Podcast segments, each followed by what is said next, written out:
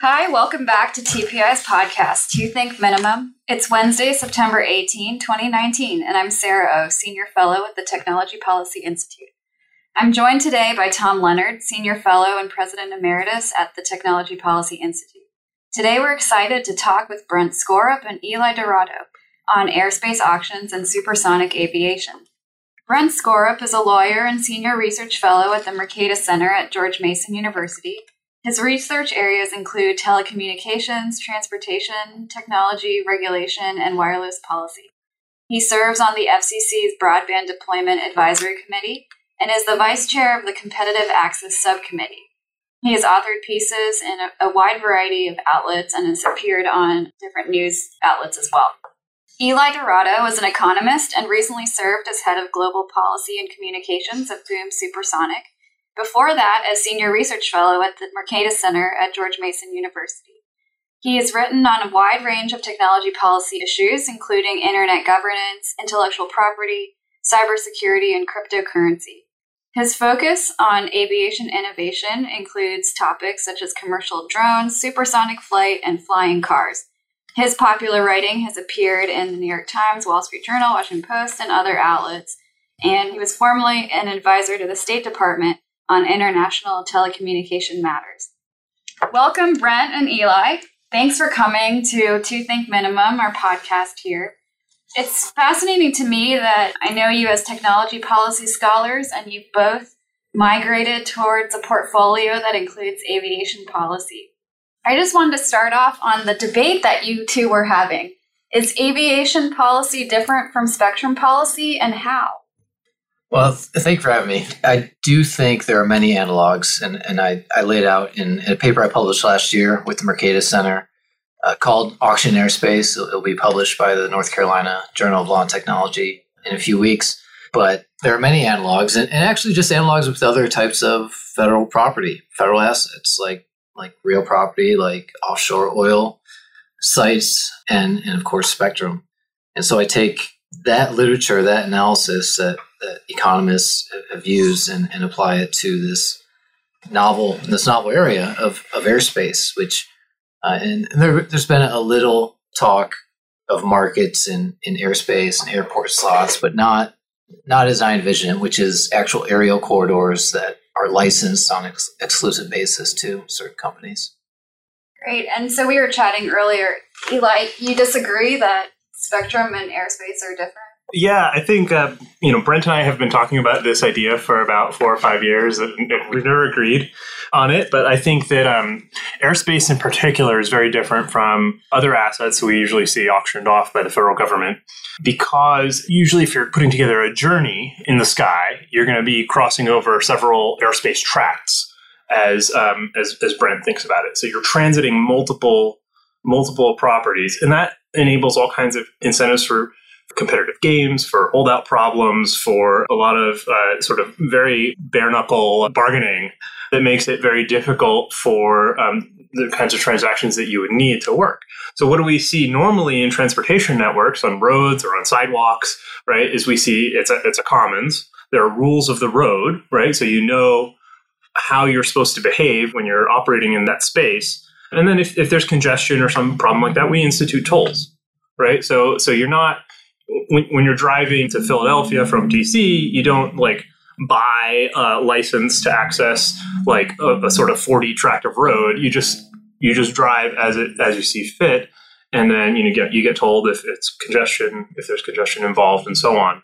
But you just follow the rules of the road and you go, and that makes it simpler for for operators of these vehicles to to be able to uh, enter service. And it's better for consumers too because you don't have to worry about monopolization by you know if let's say an airspace track between your home and your office were owned by one company you'd be paying a, a potentially a monopoly price or suffering inferior service uh, on that route. So as we bring in sort of urban air mobility and so on i think it's important the airspace not be owned that it is open to as many people as possible and then there, there are very real congestion issues that we'd have to deal with, but we could deal with them through through tolling or th- through limiting demand in, in other ways. So, for those of us who are not quite as into this as you guys are, maybe you can back up a step and talk about what the major areas of aviation innovation are going to be? I mean, how how are our lives? I mean, when I was a kid, which admittedly was a lot was a long time ago before you guys were kids, people were talking about in 20 or 30 years everybody's going to have a helicopter in their driveway. That didn't happen. At least it hasn't happened yet, and I doubt if it's ever going to happen. What I mean, what type of things can we look for in the future that are, are going to affect most of us?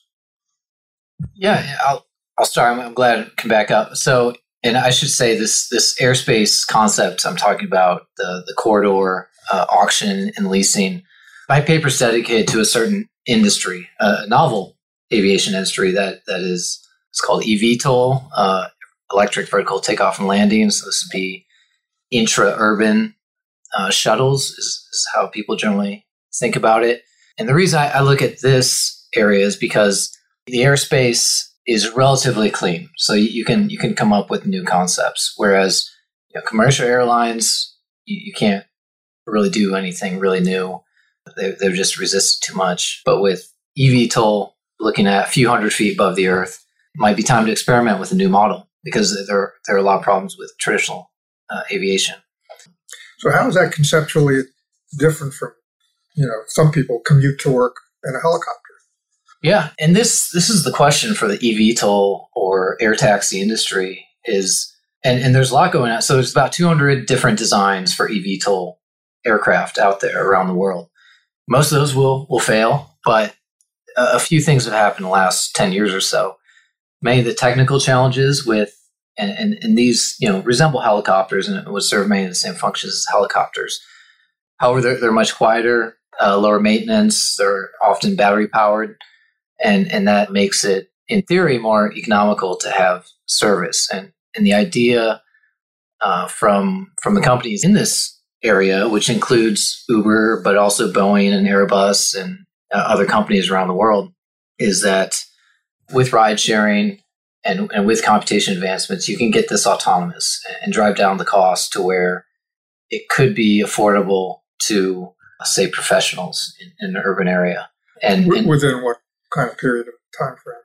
It's uh, it's, it's pretty exciting right now. So there's there's a Chinese drone company called Ehang. They've been shuttling tourists in an autonomous two passenger vehicle for several months now, and and they'll start commercial pilots this year. And so e- even the skeptics in this area, because you often come across this, you talk about flying cars, you talk about eVTOL, and people roll their eyes and say, "Well, we've heard this before," but you hear less of that because there is a fair amount of investment going into this, and because of this, you know, this Chinese example and, and major players like Boeing and Airbus in the area. So it will happen. The question is, will it just be glorified helicopter service and, and you know fairly expensive for for a small percent of people, or will it be uh, something that professionals could use, or, or possibly even middle class people?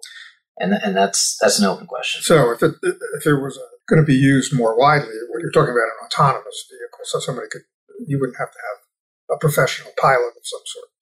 Right. The, the, the designs that are out there are typically two to five passenger, and if if you can remove the pilot, you know you increase the economic value of, of the service, but also. Um, so I could have one in my driveway. You could, and, and there's there's a divide over which way this market will go. Will it go to kind of the, the flying car model that you can go, you know, your house to your office. I'm, I'm skeptical. I, I think most companies look in this area and, and most analysts look in this area think, at least in the short term, if that does happen, that would be decades away. At least in the short term, it'll be high high revenue routes between, say, a central business district to the airport or to a football stadium or, or something along those lines. At least in the short term, and, and I would say that the foreseeable future, that's what it would look like.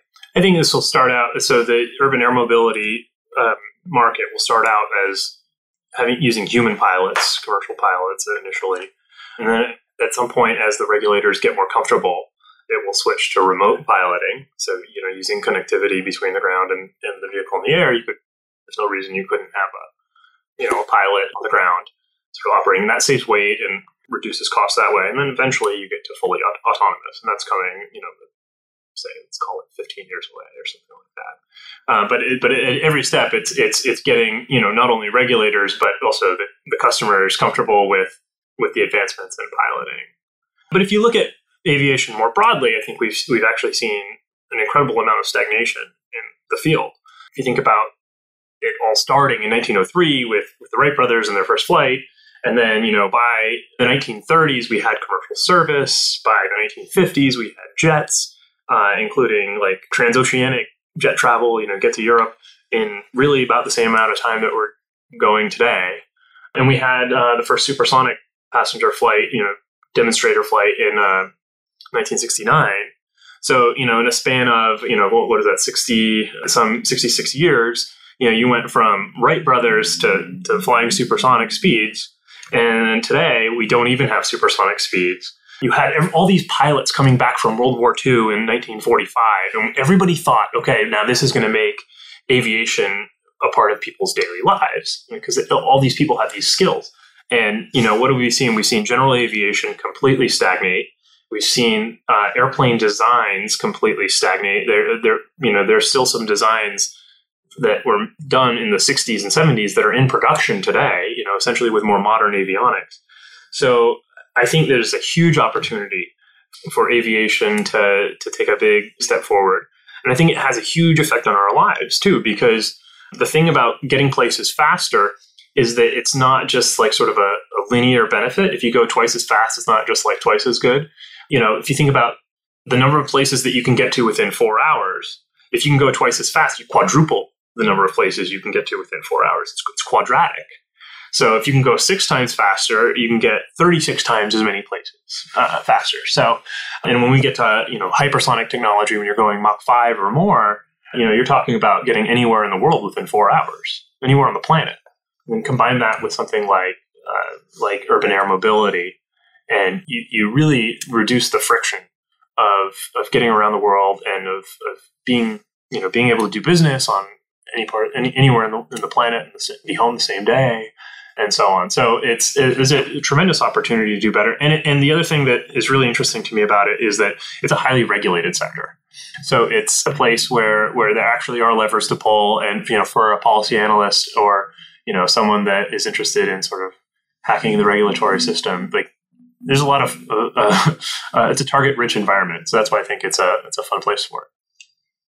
I'm curious to hear your views about that intersection between regulators in DC and technology like software and AI and aviation. So Boeing Max um, had a software problem, and it you know makes a lot of people nervous that they didn't test the software or didn't train the pilots um, enough.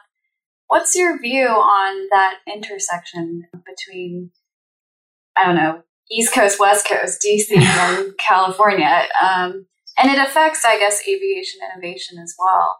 What's the right balance to strike between seeing innovation in software, self driving vehicles, and safety?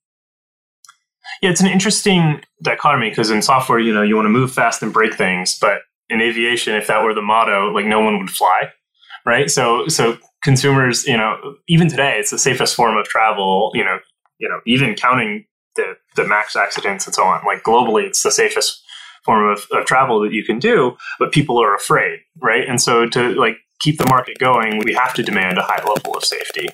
And so I do think it's a, um, uh, you know it's useful at least for regulators to to sort of um, have those demands. You know, like the max is in part a software bug, but it's also you know kind of a an oversight, um, just on, even on the hardware. Sometimes you know, you they, they essentially gave one sensor on the airplane full authority to fly the plane, right? And that's a, that's a no no in in aviation, and everybody knows it. And if you pointed that out to anybody beforehand, they would have said, "Oh, that's we we don't want to do that. We should, you know, if we're giving something full authority to fly the plane, it should be at least." You know, that sort of average of three sensors, you know, or something like that, triple redundant sensing capabilities. So, you know, I think mistakes do get made. There is a lot of innovation that that can happen, uh, including by bringing in software and AI into aviation. Unfortunately, I don't think it's ever going to move as fast as as sort of you know the, the, social media world or something like that, where it doesn't really matter if you if you break something. But to my you know in my estimation, you know, I worked with regulators a lot at you know at FAA and, and so on, and, and, yes, they're cautious, but but they want to do the right thing, and and they're um, you know, I, I found at least on, on our on the supersonic issues that we were working on, we we got a, a fair amount of support from from the folks at FAA. But and it's, I mean, you you guys know this. You're at the Tech Policy Institute. I mean, technology used to mean not that long ago information technology and and and then me. I mean, media. But now it's healthcare, it's vehicle autonomous vehicles, it's aviation. It's moving into all this all these other sectors. Most of these are very very highly regulated. As uh, you know, Marc Andreessen said, software eats the world, and and you're starting to see that clash of this fast moving tech sector into now these very slow moving regulated areas. And there is friction there, as you you would expect. But I found, I mean, similar to what Eli said. I mean, when you do speak to regulators or lawmakers at the federal or state level, they're actually fairly accommodating and open minded about a lot of this. I mean, for various reasons. Autonomous vehicles, for instance, you know, the case has been made, and I, th- I think people accept it will make cars one day safe, much safer than human drivers. And human drivers kill tens of thousands of people a year. And that's one example of why there's open mindedness. Um, aviation is a little different. You don't you have a very safe industry, don't want to rock the boat, but even still, you, you do find regulators wanting to improve human lives and, and you know let commutes be faster and cleaner and, and let people live where they want. And uh, and part of it is international competition. Um, China has has made, for instance, autonomous aviation one of the major pillars that they want to lead the world in. Similar to AI and 5G is it's one of those major pillars, and and that's that's definitely part of it.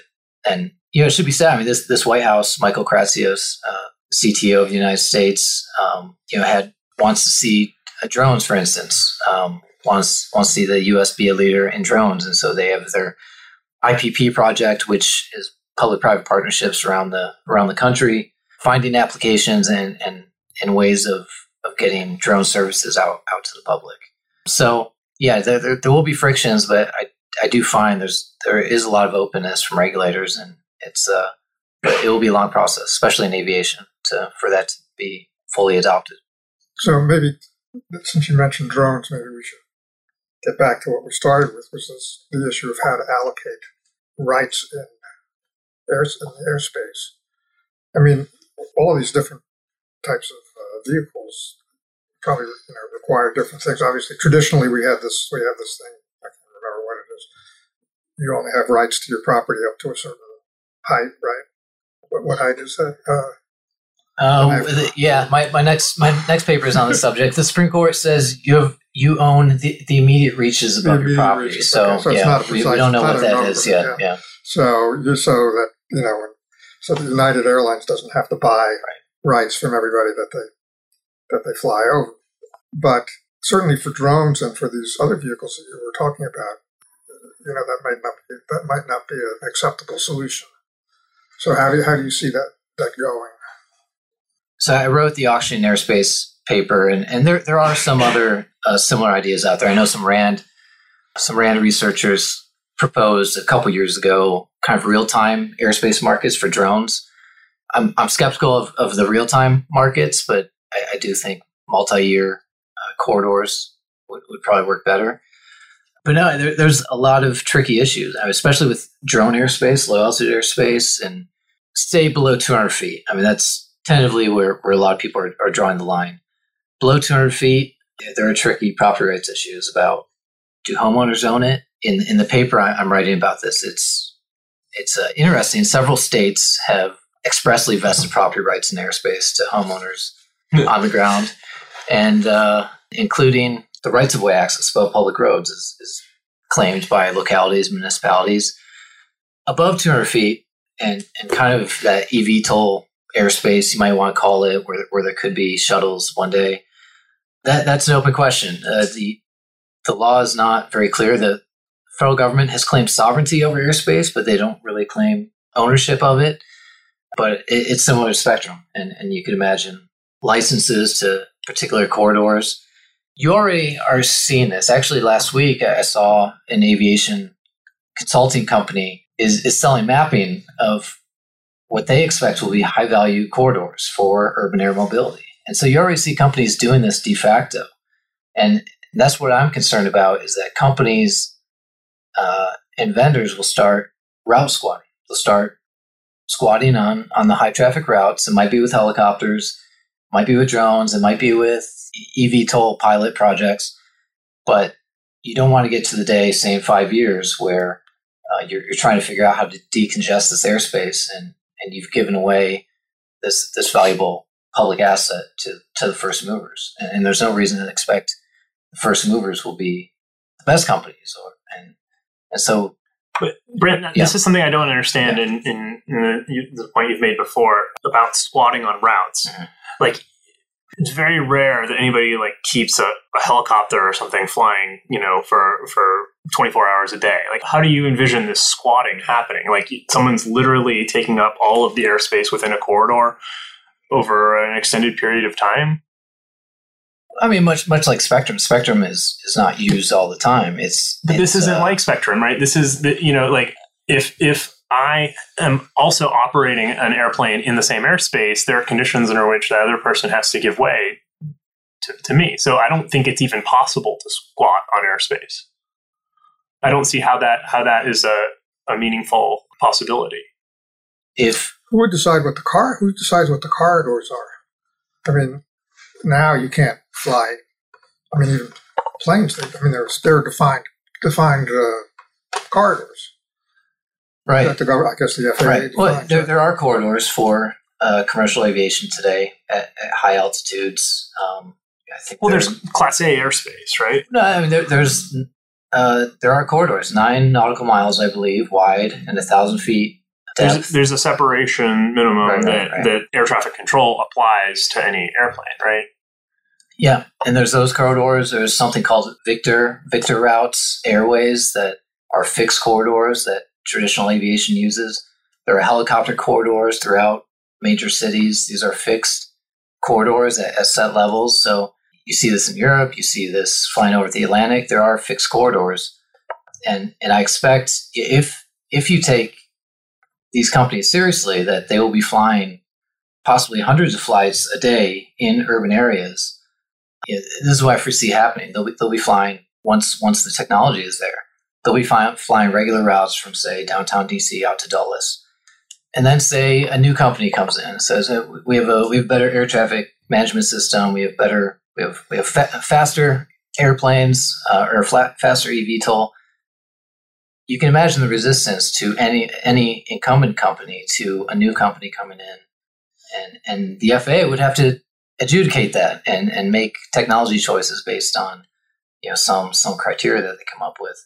But wouldn't the FAA just say, okay, everybody's got to adopt by certain rules of the road? So, you know, if you're operating, you know, if you're a new person that comes in and wants to operate, you've got to, you- you're allowed to do that. And the other person has to, you know, yield to you in certain situations and you have to yield to the other person in certain situations. Just in the same way, we don't see people squatting on car routes, right? We, we see people operating on roads and if a new company wants to come in and operate cars on a road, you know, they, the other people have to let them do that. Yeah, I mean, where you do see squatting and hoarding are airport slots, and and that so I agree with, yes. well, and and that's the the only reason you don't see route squatting is because airlines are required uh, to share the, uh, The air terminals, and, and so they also share the airspace. But you do you do see slot hoarding and Yeah, squatting. I agree it's, with It's that. a major problem, and I expect you, you'll see the I mean the very similar principle when when uh, Well, so so so then the right thing to do is to is to price or somehow otherwise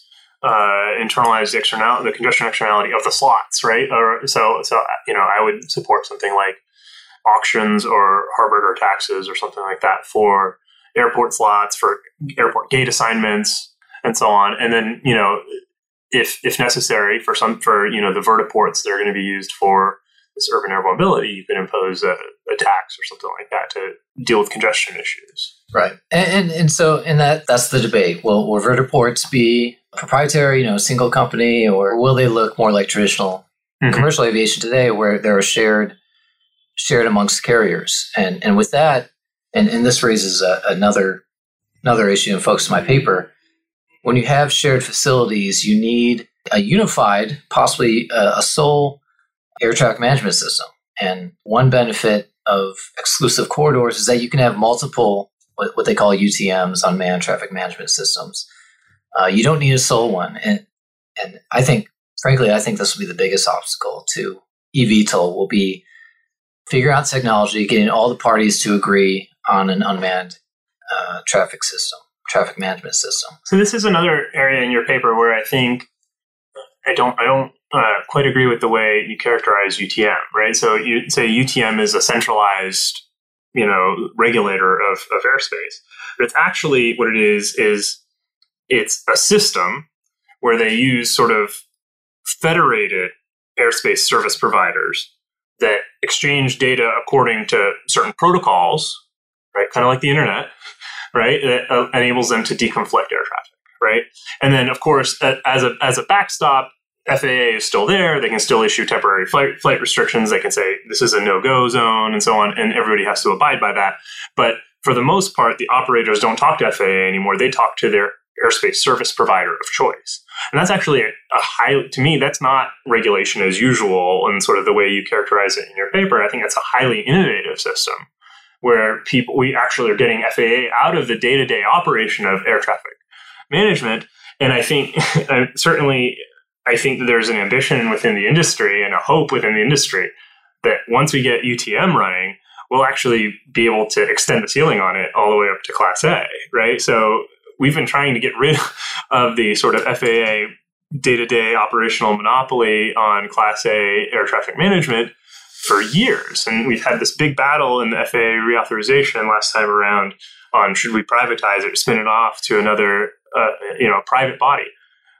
Well, actually, feder- making it a federated system is way better than just spinning it off privately because then you have competition in in the airspace service provision, and you can, as long as people abide by the sort of the, the data exchange protocols, then then uh, you know people are free to innovate. Right. I mean, there is a certain element of, of federation to it. I mean, with any huge system like that, you're, you're going to see some delegated to, to, others. The the problem, and and I, I, don't see many defenders of the air traffic management system we have. I mean, it's it's extremely hard to update. I mean, if you look at the next yeah. gen updates, which has been ongoing in some yes uh, at some levels since 1983. There are tens of thousands of FAA employees working on updating this right now, and that's because it's it's a unitary system. Yes, there are federated elements to it, but everyone inputs, uh, say, flight plans to to a single system. No, but next gen is not UTM. Those are very different things. No, no, right. right. I'm, I'm making it. Next gen is part of the ATM system. Right. It's updating it to make it more efficient and you can see it's decades. Uh, and it's not. And, behind, and it's not really federated. It's years behind budget. It's way behind budget. It doesn't work. And and uh, it causes all kinds of complaints. so with yeah. with information rich systems like this, it gets extremely hard to update because that federated system. That's where it comes back to bite is because you create all these veto points because you have holdouts who don't get on board with with with the updates, and that's what you're seeing with next gen, trying to get all these uh, general aviation and commercial aviation to update their systems satellite based systems. Yeah, I mean, I, I, haven't persuaded you, but no. um, but I, yeah, there is an element, and I, I, I talk about this a little in the paper. There is a federated element.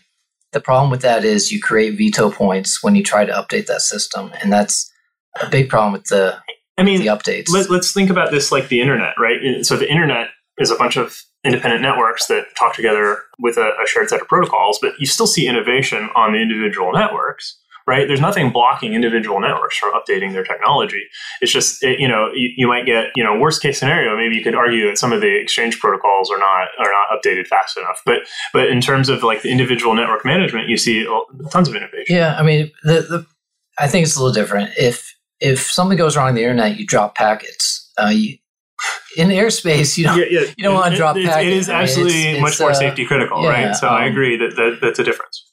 I'm learning new things here. I'm not an aviation expert or a traffic yeah, we've, we've, we've been around. Yeah, yes, great. Um, but I do see a theme of technology, software interacting with the physical world and older industries here. Yeah, drone. It's so.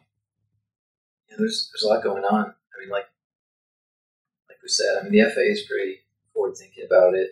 Um, I think Virginia, South Virginia, there was some. Mm, Virginia Tech has a, has a drone program that FAA has authorized and so on. So they're doing. They've actually done a few deliveries with drones like But they of are. I mean, actually, I haven't. They're not quiet, right? They're, they make some noise, right? Yeah. it makes some noise. So it, you know, being electric helps. Being small helps.